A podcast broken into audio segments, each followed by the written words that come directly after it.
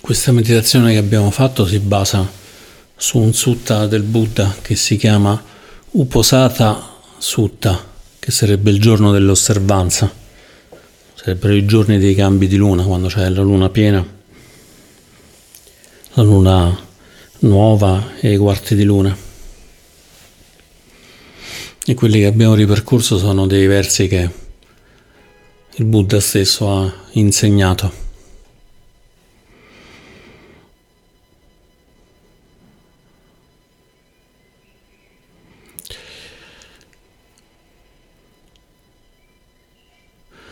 Un aspetto particolarmente significativo della modalità in cui il Buddha ha insegnato il percorso di risveglio è proprio quello della gradualità.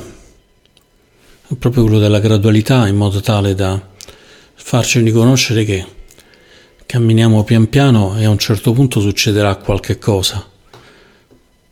Camminiamo pian piano nel mare e il mare si inabissa pian piano, ma a un certo punto si inabissa di colpo e quindi quello che ci sembra un percorso che non finisce mai, che non ci porta molto lontano, anche se possiamo riconoscere che siamo sempre più immersi nell'acqua, sempre più freschi, sempre più leggeri. A un certo punto, quando nemmeno ce l'aspettiamo, succede qualche cosa e paf,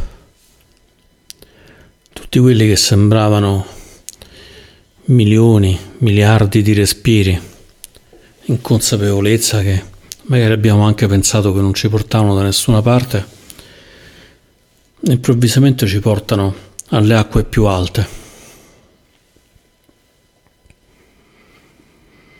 Magari semplicemente abbiamo camminato con i piedi immersi fino alle caviglie e dopo un po' L'acqua scende e ci arriva fino alle ginocchia. Continuiamo a camminare pian piano che l'acqua sale di pochi centimetri, ogni molti metri e poi improvvisamente l'acqua si alza e ci avvolge fino al bacino.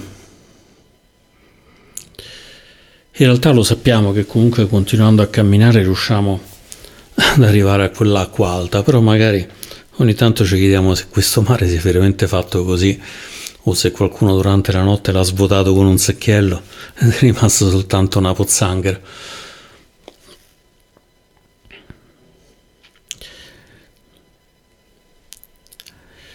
Ci sono due aspetti importanti da, da riconoscere. Il primo è che non ci possiamo aspettare di raggiungere quella che possiamo chiamare illuminazione, quello che possiamo chiamare una stabile serenità da un momento a un altro. Spesso il Dharma viene paragonato a una maratona più che a una corsa veloce. Quindi non è praticando sin dall'inizio 10 ore al giorno, svegliandoci la notte e praticando tutta la notte, abbandonando il lavoro e la famiglia per fare completamente una pratica in un qualche modo ideale, stigma, stilizzata, una pratica che non è nemmeno poi così tanto nostra, che ci porterà da qualche parte. Anzi, la mia esperienza è che chi pratica in questo modo praticherà per poco tempo perché si ritroverà a camminare come nel mare di riccione che continua così infinitamente infinitamente piatto, bisogna camminare veramente per tantissimo, a un certo punto dirà ma chi me lo fa fare a svegliarmi alle 4 di notte, chi me lo fa fare di lasciare il lavoro, chi me lo fa fare di stare tutte queste ore in meditazione. Me ne torno indietro, vado a comprare un bel gelato e fine della storia. Mentre chi osserva con precisione, accorgendosi che magari qualche volta mentre che camminiamo nell'acqua arriva un'onda e ci ributta indietro e magari riprendiamo a camminare, arriva un'altra onda e caschiamo e beviamo pure l'acqua del mare. Però ci rialziamo e senza mai abbandonare il coraggio riusciamo ad andare avanti. Allora pian piano riusciamo a toccare, a toccare qualcosa di più, a stare un pochino meglio. Si dice spesso che la pratica del Dharma è bella, è bella all'inizio, è bella a metà, è bella alla fine, ma potremmo anche girarla. Sappiamo che la pratica del Dharma è bella alla fine quando arriva l'illuminazione. Vediamo che è bella a metà quando già abbiamo toccato qualcuno dei traguardi spirituali, per così dire, che in realtà non sono traguardi, è semplicemente che abbiamo lasciato andare i pesi che ci stavamo portando dietro e siamo tornati a essere un po' più liberi come in realtà eravamo sempre stati. Ed è bella anche all'inizio appena iniziamo a praticare perché già stare già semplicemente 5 minuti seduti nel respiro, sul respiro, ci fa sentire già come se fossimo miracolati in un qualche modo da, da questa calma dopo essere stati travolti da tutti i pensieri, da tutta una vita frenetica. In quel sutta di cui abbiamo praticato la meditazione, il Buddha dà proprio questo insegnamento e dice, nell'Uposata Sutta, sta nella, nella raccolta dell'Udana, l'Udana sono le poesie, sono i versi del, del Buddha, e non solo del Buddha, ma principalmente del Buddha. E il Buddha insegna così, proprio come l'oceano si inclina gradualmente, con una pendenza graduale un'inclinazione graduale, e con un improvviso calo solo dopo un lungo tratto scende giù, allo stesso modo questa dottrina e questa disciplina ha un allenamento graduale, un'esecuzione graduale, una progressione graduale, con una penetrazione dell'illuminazione della conoscenza che avviene solo dopo un lungo tratto. Il fatto che questa dottrina, il Dharma e la disciplina, le regole morali per i monaci il Vinaya, il fatto che questa, questo Dharma e questa disciplina abbiano un addestramento graduale, un'esecuzione graduale, una progressione graduale con una penetrazione nell'illuminazione che avviene solo dopo un lungo tratto, questo è il primo fatto sorprendente e sbalorditivo di questa dottrina, di questa disciplina. E vedendola sempre più spesso rende i praticanti molto soddisfatti della dottrina e della disciplina. Questi versi a prima lettura sembrano che funzionano molto bene. Una seconda lettura uno dice ma scusami caro Buddha ma ti voglio bene ma tu mi hai detto che questa dottrina è così bella, sorprendente e sbalorditiva perché devo camminare chilometri e chilometri prima di riuscire a fare qualche cosa. Cioè qualcosa che non va. Caro Buddha, perché non ci dai una, una, una, dottrina, un dharma un po' più rapido, una cosa un po' più, un po' più veloce? Perché non ci dai una bella pillola come era quella rossa e verde, quella che veniva offerta a Nio in Matrix che con un colpo, paff, ci stacchiamo dalla macchina e ridiventiamo totalmente liberi. Il Buddha, probabilmente se gli avessimo detto questa cosa, si sarebbe divertito molto. Sarebbe divertito molto perché se andiamo a vedere Matrix, la liberazione è un fatto fisico. È un fatto fisico per cui chi ha visto il film, insomma, sa che ci sono queste persone con uno spinotto infilato nella nuca che vengono controllati da questi robot potentissimi, da queste intelligenze artificiali potentissime che hanno deciso di usare l'umanità come generatori di energia. E lì per la liberazione basta togliere lo spinotto e, e si è vinto. Anche se già in quel film c'è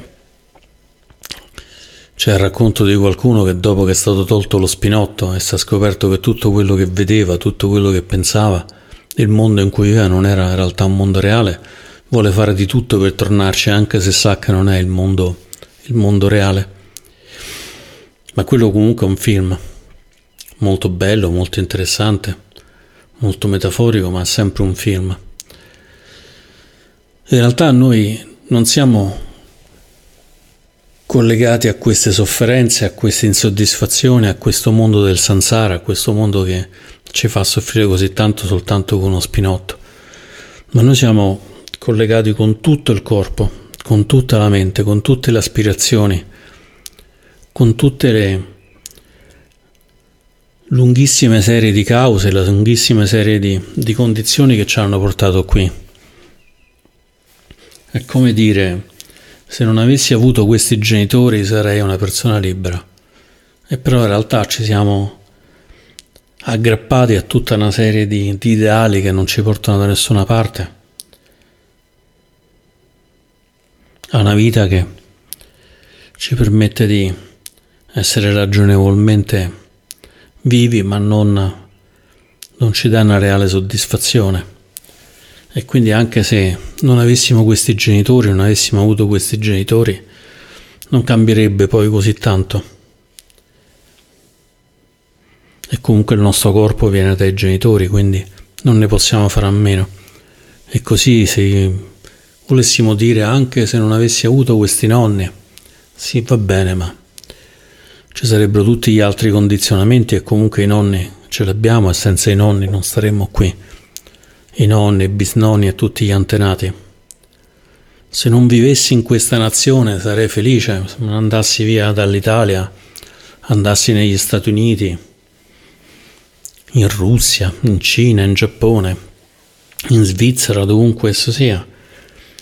Poi in realtà prendiamo l'aereo, prendiamo la nave, facciamo un viaggio in automobile e scopriamo che la gente anche negli Stati Uniti, anche in Russia, anche in Cina, in Giappone, in Svizzera ha gli stessi nostri problemi di insoddisfazione, di sentirsi una vita poco soddisfacente e magari anche di trovare sofferenza nella propria condizione.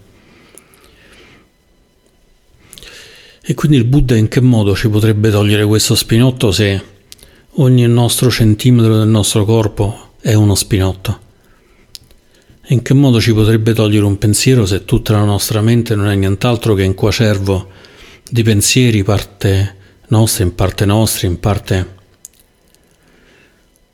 del mondo in cui viviamo, in parte di tutta quanta la lunga storia della nostra vita, di tutte le mille e mille persone che abbiamo incontrato e ci hanno influenzato.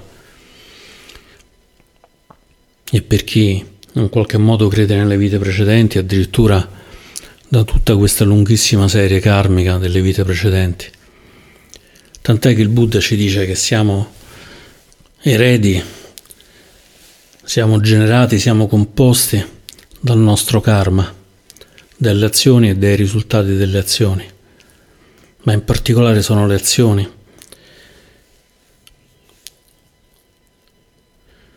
che come un'onda che parte da lontano perché il vento che magari sta spingendo il mare, il mare di vicino casa, è un vento che è partito dall'altra parte della terra, è cominciato a spingere l'acqua, a spingere l'acqua finché non ci arrivano le onde che ci toccano le ginocchia. Ed è così difficile riconoscere che queste onde non sono state create qui davanti a noi e quindi bastava fare un passo a destra, un passo a sinistra e non riceverle perché dall'altra parte del mondo c'era stato un altro, un altro momento in cui si era abbassata la pressione, si era alzata la pressione ed era partito un vento, una marea che ci hanno spinto le onde a toccarci. Addirittura la luna, che è così lontana, alza le maree senza che noi ce ne rendiamo conto. E se ci sedessimo in mare in un punto che ci sembra fermo, dopo un po' l'acqua ci arriverebbe alla gola semplicemente perché la luna si è mossa. Questa cosa che noi vediamo come un cerchietto di un centimetro in cielo e non ci fa nessuna differenza. Per cui il Buddha quello che ci ha dato è senz'altro quello che possiamo fare, non nulla di più e nulla di meno.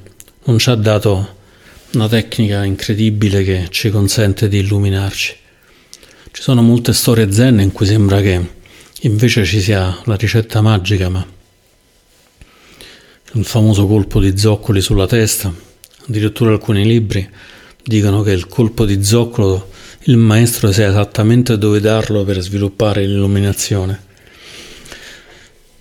E queste sono le stupidaggini che stanno scritte nei libri, ma se andiamo poi a chiedere a, anche alle persone che hanno raggiunto un livello di illuminazione, magari illuminazione totale dello Zen, quello che ci rispondono è che hanno raggiunto l'illuminazione facendosi venire i calli sul sedere a forza di star seduti a fare meditazione e stando continuamente attenti in ogni loro passo della vita.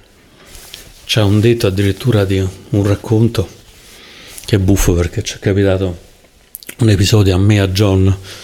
Siamo andati da una parte ehm, per l'associazione per parlare de, de, de, con l'ASL. Io avevo un ombrello e mi sono dimenticato l'ombrello dentro e sono dovuto tornare a prenderlo. Stavamo tutti e due davanti alla macchina di John a parlare, nel frattempo è passato un vigile ha fatto la multa perché era finito, era finito il biglietto.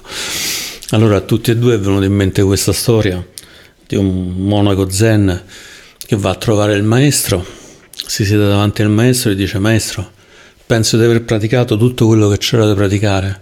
E il maestro lo guarda e gli dice, ah bene, e l'ombrello dove l'hai messo? A destra o a sinistra della porta? questo, questo monaco guarda, ci pensa un po' e fa maestro, mi sa che dovrò praticare ancora per un bel po'. e noi ridiamo perché pensiamo che questo monaco sia uno sciocco, ma quanto siamo sciocchi anche noi. E già il fatto che ci rendiamo conto che siamo sciocchi significa che abbiamo camminato dentro al mare, ci siamo immersi ancora un po' più nell'acqua perché chi è veramente sciocco non si accorge né che esista il mare né che la mente se ne va per proprio conto lasciandoci dimenticare gli ombrelli e ci impedisce di vedere i vigili che fanno le multe.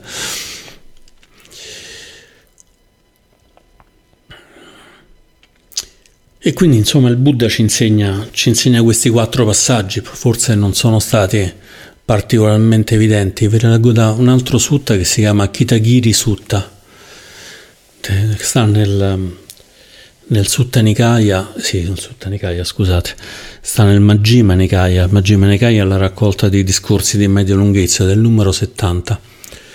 E qui dice così, Monaci, non dico che il raggiungimento dell'illuminazione sia tutto in una volta, piuttosto il raggiungimento dell'illuminazione arriva con un allenamento graduale, un'azione graduale e una pratica graduale. Quindi sono tre momenti, allenamento, azione e pratica.